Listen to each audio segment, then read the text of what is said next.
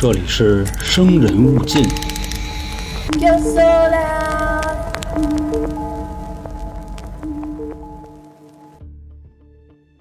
来了，朋友们，欢迎收听由春点为您带来的《生人勿近》，我是本台的杀人放火讲解员老航。本期节目呢，继续给大家讲述啊神探李昌钰系列。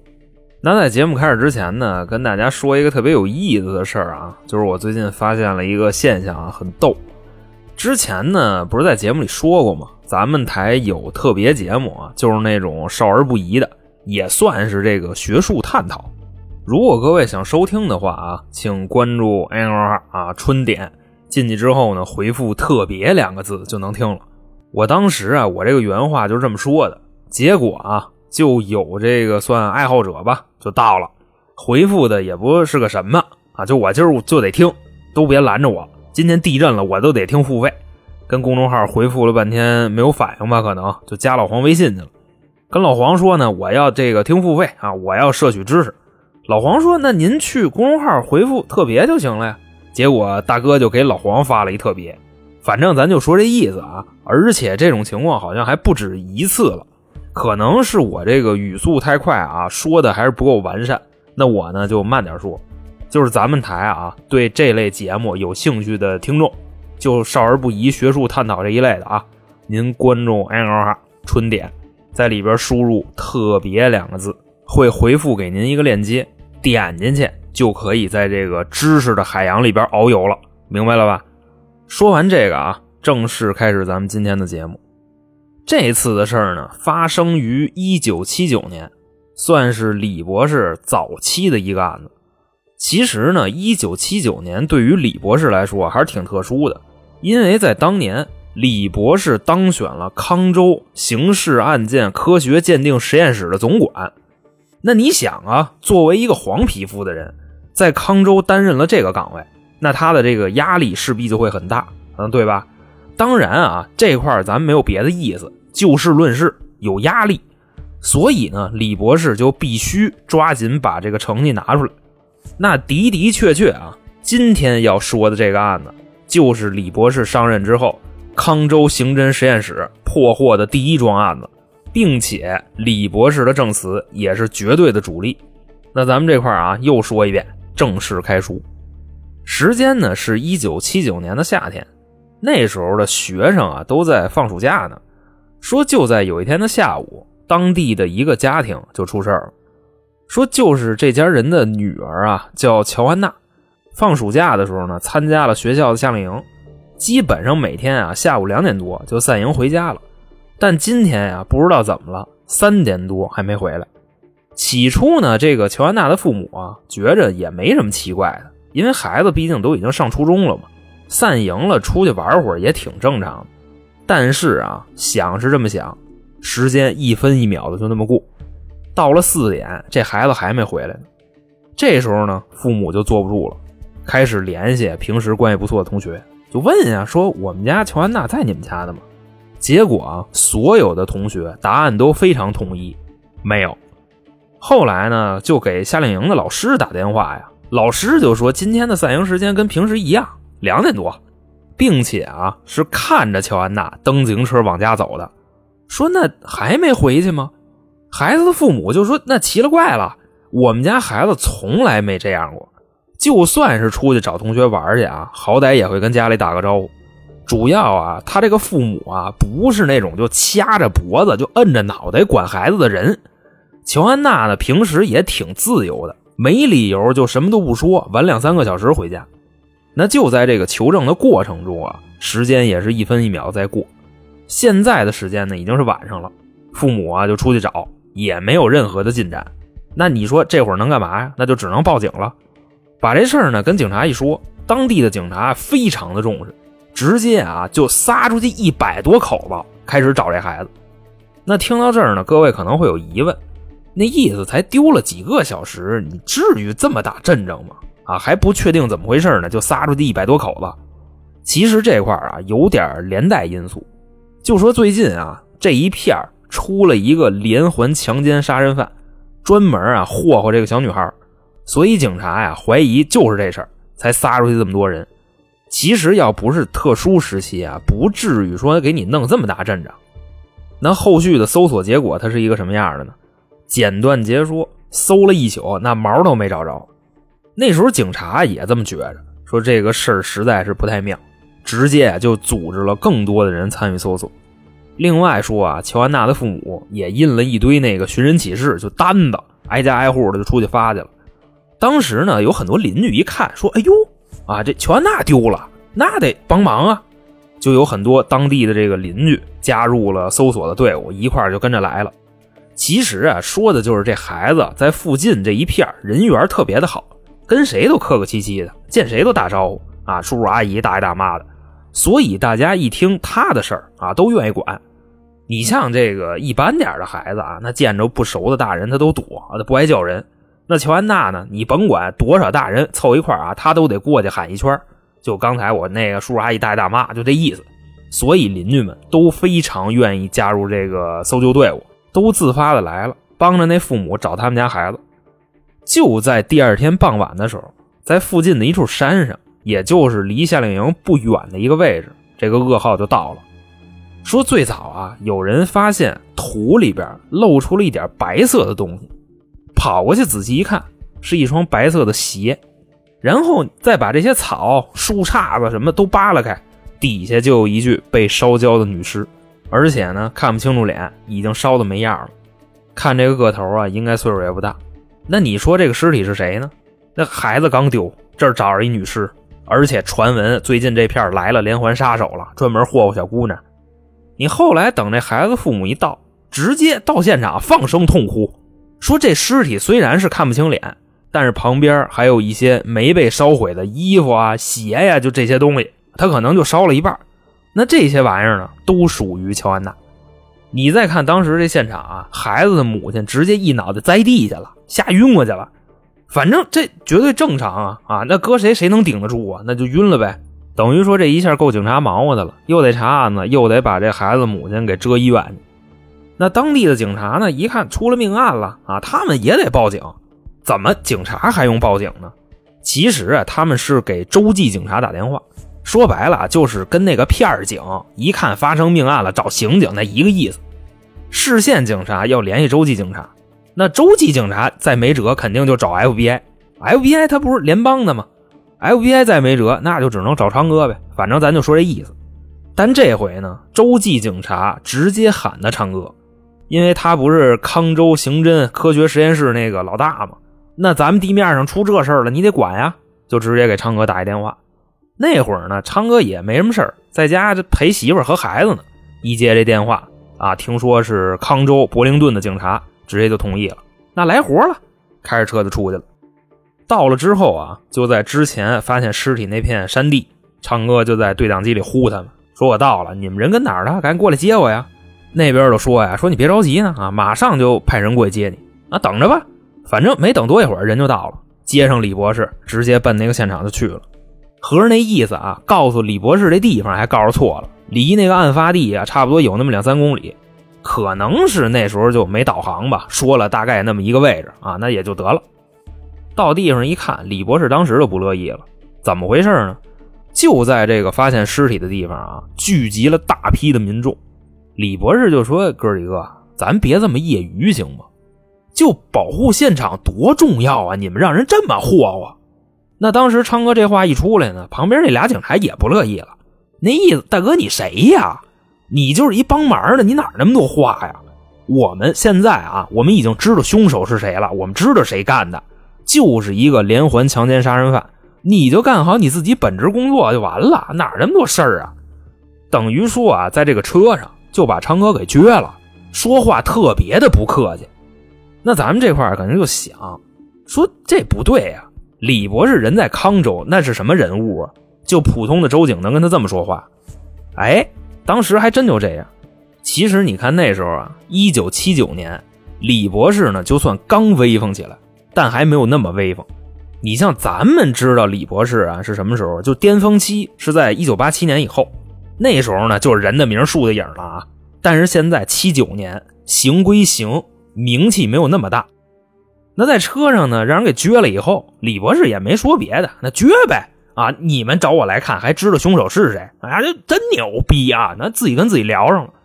后来到了地方，见着他们那个洲际警队的那负责人了，人家当头的还是挺客气的。一见面，哎呦哎呦，李博士，哎，辛苦辛苦辛苦，幸会幸会啊！那麻烦您啊，您您给看看吧。李博士一看这个啊，这倒是会说人话，那也跟人客气呗。但是客气了没三秒啊，就急了。我靠！那么说怎么回事呢？当时啊，他就看见这个尸体旁边啊有很多的脚印，并且这个尸体还有被动过的迹象。说这不闹呢吗？开始啊，以为是有看热闹的，那看看就得了。这都快他妈给搬走了。当时就直接瞪那头一眼，说：“大哥，保护现场不知道吗？就算看热闹，你们拦不住，那也不能凑这么近吧？你脸贴脸看呀，要一块躺会儿是吗？”你再看这洲际警察的头啊，就站那就不会了。扭头一看啊，旁边还有俩呢。刚才送李博士来那哥俩，怎么回事？也急了。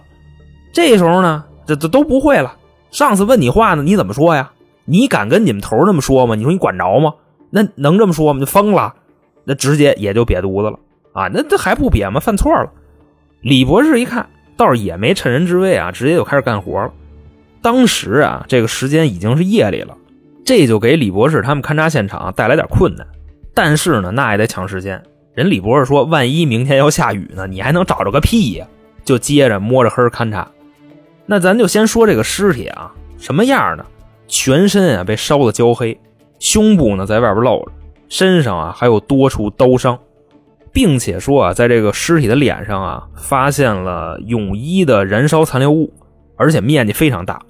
这个就说明啊，尸体在被烧毁之前，这个泳衣是蒙在他脸上的，手上和脚上呢有明显的被捆绑的痕迹，旁边啊还有一小部分没烧完的绳子，在几米之外的地方呢还发现了一根没烧完的火柴棍。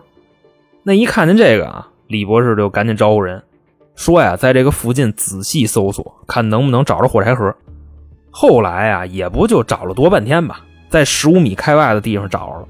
但是啊，这个火柴盒也是被烧过的，也看不太出来上边的这个什么字儿、品牌、生产厂家，这都没有。说现在啊，既然这个尸体是被烧毁的，那引燃物又是什么？火源啊，很有可能就是这盒火柴。那助燃物又是什么呢？是酒精还是汽油，还是什么别的东西？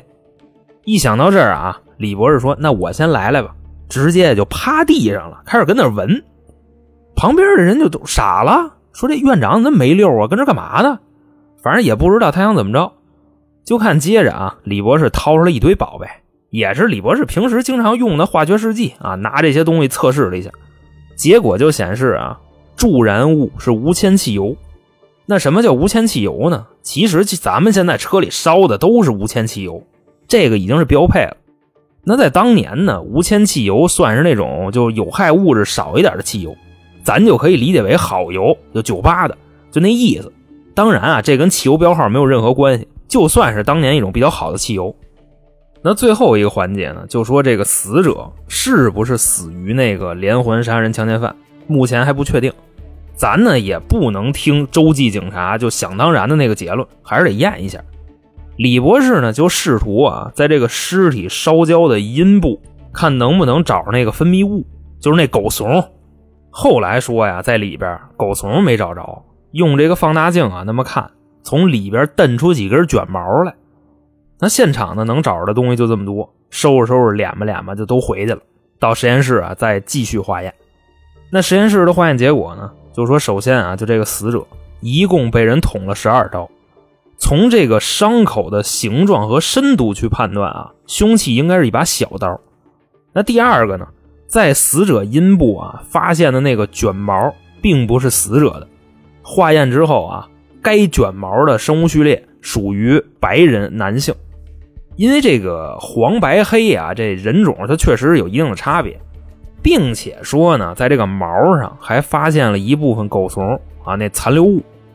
后续呢，经过化验，这个狗怂的主人啊是 B 型血。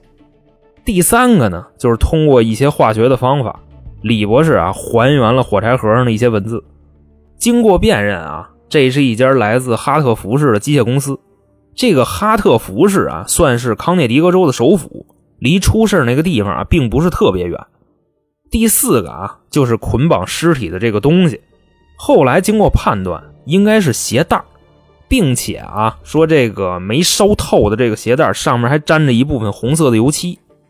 那通过化验的判定啊，这个油漆非常的新，应该就是最近沾上。当时拿到了这些消息啊，李博士就干了这么几件事儿首先呢，就跟自己的助手说，还有这个州际警察说。乔安娜的这个案子跟连环强奸杀人案不是一个人，连环杀手那个狗怂的样本啊，跟这次发现的狗怂样本不一样，调查方向咱不能跑偏。第二个是什么呢？李博士啊，就是想让这州际警察帮他去寻找那个汽油的品牌和出处，就是让他们去对比附近所有的加油站，看这个油是从哪儿来的。不过咱有啥说啥，这块有点小插曲。当时呢，李博士跟人说了这个想法啊，又让人给撅了。就这回啊，跟他沟通的人，就是之前李博士出现场接他那俩啊，又碰上了。你说这不冤家路窄吗？那意思不可能，我们吃饱了撑的给你找汽油去，去不了。反正啊，我们肯定能给你找着高人，把这个汽油的出处化验出来。归了包罪啊，你就还是不灵。结果啊，洲际警察说完这个话，当时找谁去了呢？联邦调查局的鉴定机构，就 FBI 啊，反馈的对比结果，助燃物可能是汽油，明白什么意思吗？人李博士在现场就说助燃物是无铅汽油，结果 FBI 啊，三个礼拜之后告诉你可能是汽油。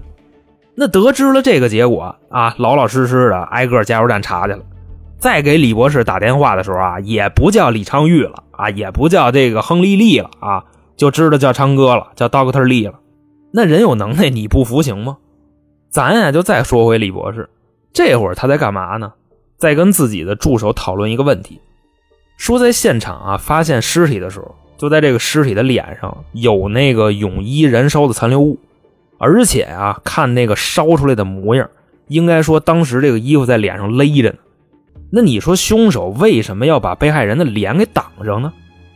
他那助手这时候琢磨了一下，说：“可能是不想让他看见自己吧，那就跟土匪作案的时候蒙着面一个意思。”但是说完这句话就有点后悔，为什么呢？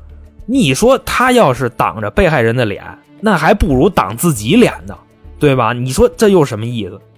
李博士呢，这会儿就点点头，说明啊，这个被害人跟凶手认识，明白吗？很有可能啊，要不就是他同学，要不就是他邻居。那为什么咱们要这么说呢？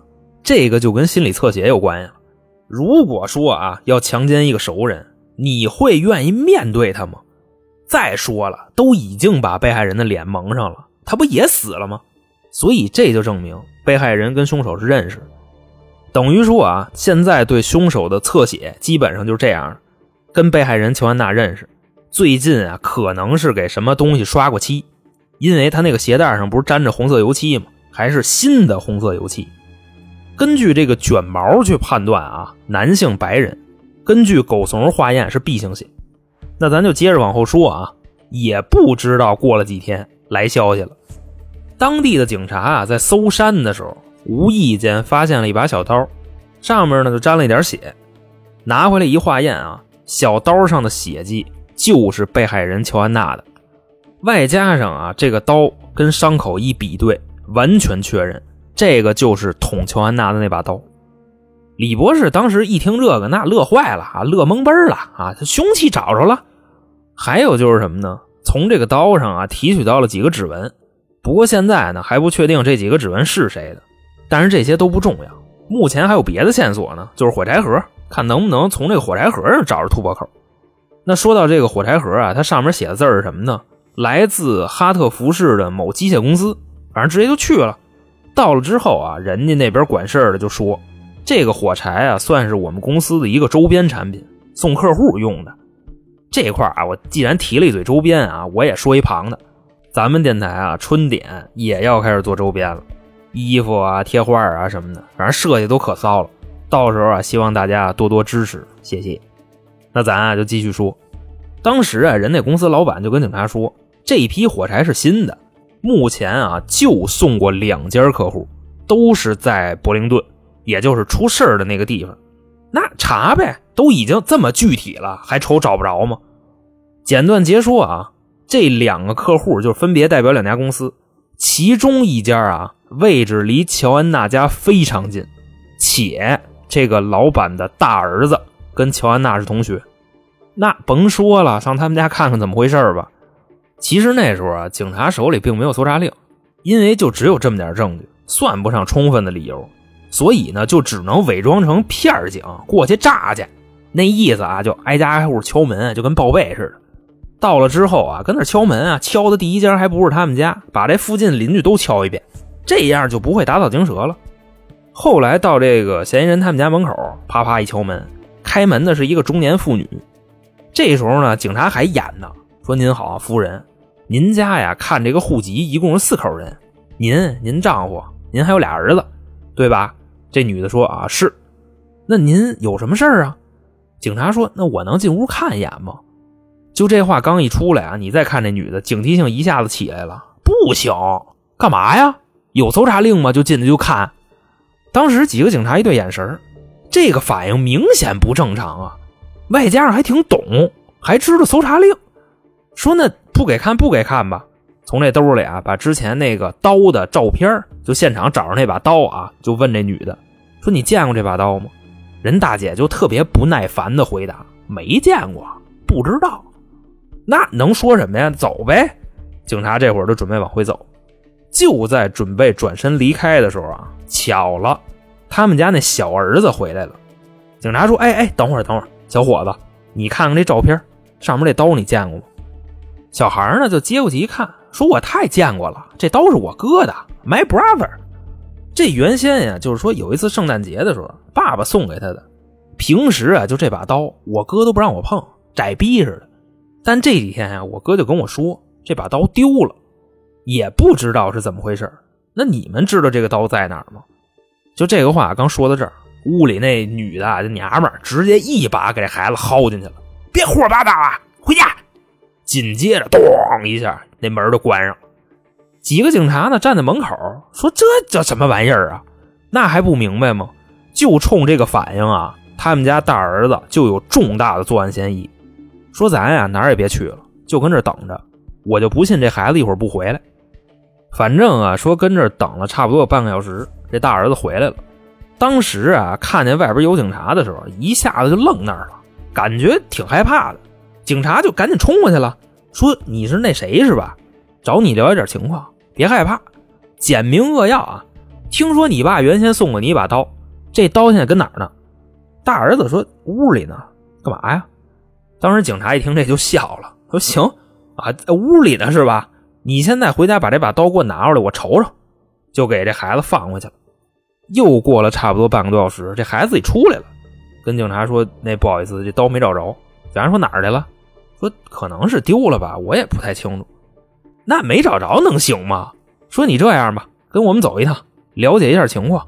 说完啊，就给带上车去了。这个很正常，这配合调查嘛。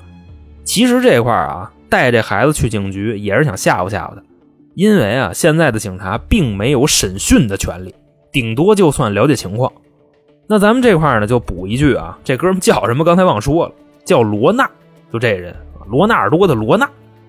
到了警局之后呢，就问说，案发那天你下午干嘛呢？罗纳说，我也参加夏令营了。他跟那个乔安娜是夏令营的同学，但他非常的确定啊，绝对没跟乔安娜单独待过。后来说自己啊，这个晚上回家有点晚，在山里迷路了。反正这话一出来，警察说我问你了吗？直接就笑了。说回家有点晚是吧？你可想好了再说啊！这一块啊，说不好是能要你命的。知道那天山上出什么事儿了吗？好好想想。当时这个话啊，也就刚说到这儿，外边来消息了，推门进来一人，说在罗娜他们家附近啊，他一邻居是一老头这老头啊，有一车库，车库刚刷的漆，还是红漆。老头呢就跟我们说，雇的刷漆人就是这位罗娜，反正都已经不怕他听见了啊。等于说现在已经没有询问的意义了，直接就跟上头去申请取这个指纹和血液的样本了。但那时候啊，你还不能扣他，就给孩子放回去了。你再看这罗娜啊，以为没事了呢，从这儿美逼美大摇大摆出去了。咱也不知道为什么啊，一九七九年的漂亮国这么大规矩，取那个血液样本审批也就审批了，怎么取指纹还得报审啊？你像咱们这边取指纹，那途径多了去了。好比说你体检，指纹都给你拿走，还用费那个劲吗？所以就简短截说啊，等这些东西一拿过来，沾有乔安娜血迹的刀上面的指纹就是罗娜的，卷毛上边提取的狗怂样本与罗娜血液样本吻合，那还说什么呀？直接逮就得了，批捕吧。上他们家就掏人去了，揪着头发给拎出来的。说就在去这个实施抓捕的时候，跟他们家还发现了一罐子汽油。那这罐子汽油呢，经过后续的一个化验，与现场助燃使用的汽油吻合。同时啊，还发现了一捆鞋带，比对完之后啊，跟现场遗留的那个就捆人的那个鞋带啊，是同一个批次的东西。另外说啊，除了这些，还有呢，当时警察啊就在琢磨一个问题，就是这个死者乔安娜，她那天呀去夏令营的时候是骑自行车去的。那目前这些东西都拿到了，她那个自行车去哪儿了呢？说就在琢磨这个问题的时候啊，想起来了，罗娜他们家有一辆汽车，是不是让这小子给藏后备箱里了呢？说得打开看一眼，结果啊，这盖一周开，里边自行车倒没有，但是说啊，在这个后备箱上找着了几处非常明显的划痕，而且呢，就这个划痕也是最近新添上去的，所以就有理由怀疑啊，罗娜把乔安娜的自行车放自己后备箱里了，做完案就给撇了。警察说：“那好办，那就找找这自行车吧。要是能找着，对比一下这划痕、金属碎屑什么的，这个倒是也不难。”说当时警察找着这辆自行车的时候啊，也挺痛快的。他们也没撒出一帮人挨家挨户去翻去，那成本多高啊？怎么说的呢？先看看报案记录，看有没有说自己捡着自行车的。结果啊，看完回来之后，还真有一个。那记录里边写了，就在案发的当天啊，在案发地的附近。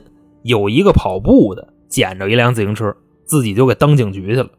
后来里边接警的没拿人当回事连车都没要，报警那人就给登自己家去了。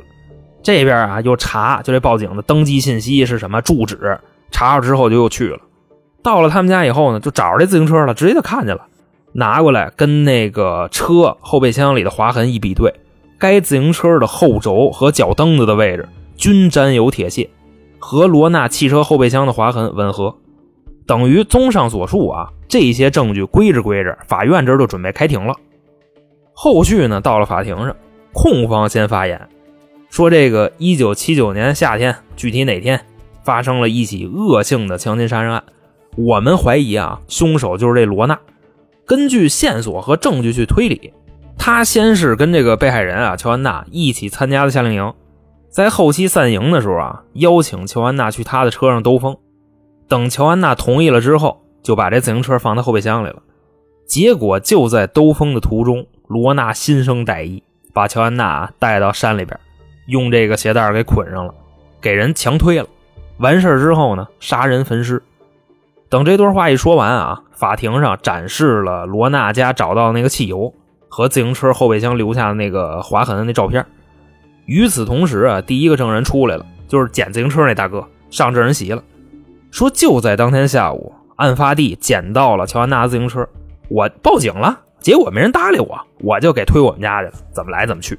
法官说 OK，那有请第二个证人。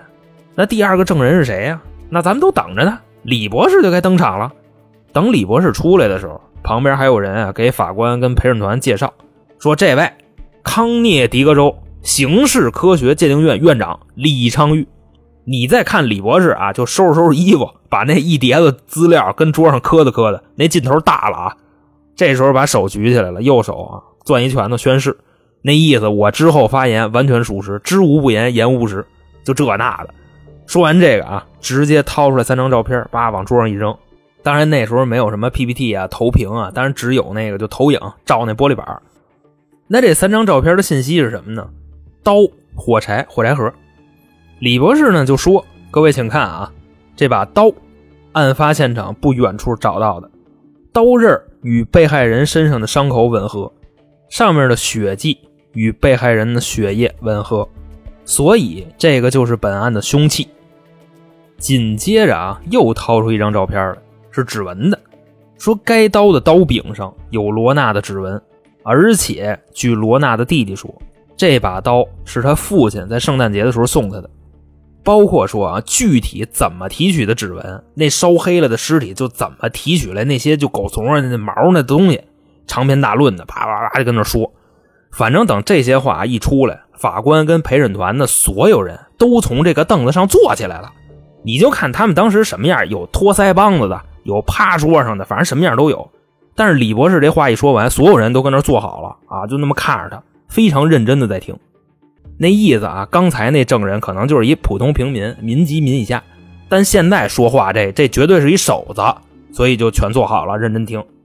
接着呢，李博士又说啊，来各位，请看第二张照片，这个啊是在现场找着火柴，还有火柴盒，经过比对，火柴棍末端的纹路跟火柴盒的痕迹一致，可以判定啊，这个火柴就是从这个火柴盒上蹬下来的，而且啊，这个火柴盒的来源。是哈特福市的某公司送给罗纳父亲的周边产品，说白了啊，就这个东西也跟罗纳有关系。那再看下一组照片，鞋带说这个鞋带啊是在现场找着的，跟罗纳家里的是一套，并且啊鞋带上还沾着红色的油漆。这个红色油漆的来源啊是他们家附近一邻居老头家里那个车库刷的漆，当时呢罗娜就受雇给这老头刷漆去。反正这会儿老头也在场呢，直接在旁听席，要不就证人席呢。你想这会儿李博士正发言呢，他肯定上不来，就举手表示李博士说的对。那最后一个啊，也是最重要的，就是那根卷毛，该毛属于罗娜，且上面沾着罗娜的狗松。现在啊，所有的证据展示完毕，李博士啪把这些东西一合上，递给法官，也没说别的。你想都这样了，那还用说什么呀？扭身就回去了，而且说啊，当时李博士从这个证人席走下去的时候啊，法官及陪审团所有成员瞬间迷弟迷妹了，都跟李博士这个点头打招呼，说那个哎慢走啊，唱歌，反正咱就说这意思。其实呢，这些证据啊倒是破案的关键，但让这些法官和陪审团最服的，其实啊就是李博士在这个烧焦的尸体上提取这些东西用的手段。所以也就是这么着啊，法庭裁定罗娜。强奸及杀人的罪名成立，由于呢这个岁数比较小，三十年有期徒刑。至此啊，本案宣判完毕。其实啊，对于李博士来说，这个案子尤为重要，因为啊，这个是他当上康州刑事鉴定研究院那个院长之后参与破获的第一起案子，也是康州第一起没有任何目击证人的情况下定罪的案子。反正这个事儿呢，就在当地啊也闹得沸沸扬扬的，也有这个记者提出了要求，说要参观李博士的这个研究院实验室。那咱们呢得知道啊，就是当时这些机构是严禁对外开放的，但李博士呢直接就同意了。他的目的是什么呢？就是要对媒体开放，要让所有人都知道现在科学的力量，也算是对这些不法分子啊最大的一个威慑。那么好。这个就是在一九七九年，李博士啊当上这个研究院院长之后破获的第一起恶性强奸杀人案，在这儿呢就给您各位讲述完毕。如果您喜欢我们的节目呢，欢迎您关注 L 二春点，那里边呢有进群的方式，还可以收听特别节目。关注之后啊，回复“特别”两个字就可以了。反正呢也是希望各位多多的支持，咱们粉丝团进一进。小店这个商品买一买，如果不是大山 app 的用户啊，咱们群里头进一进，付费节目买一买。那行，今天就这么着，我是本台的杀人放火将军老航，我们下期再见，拜拜。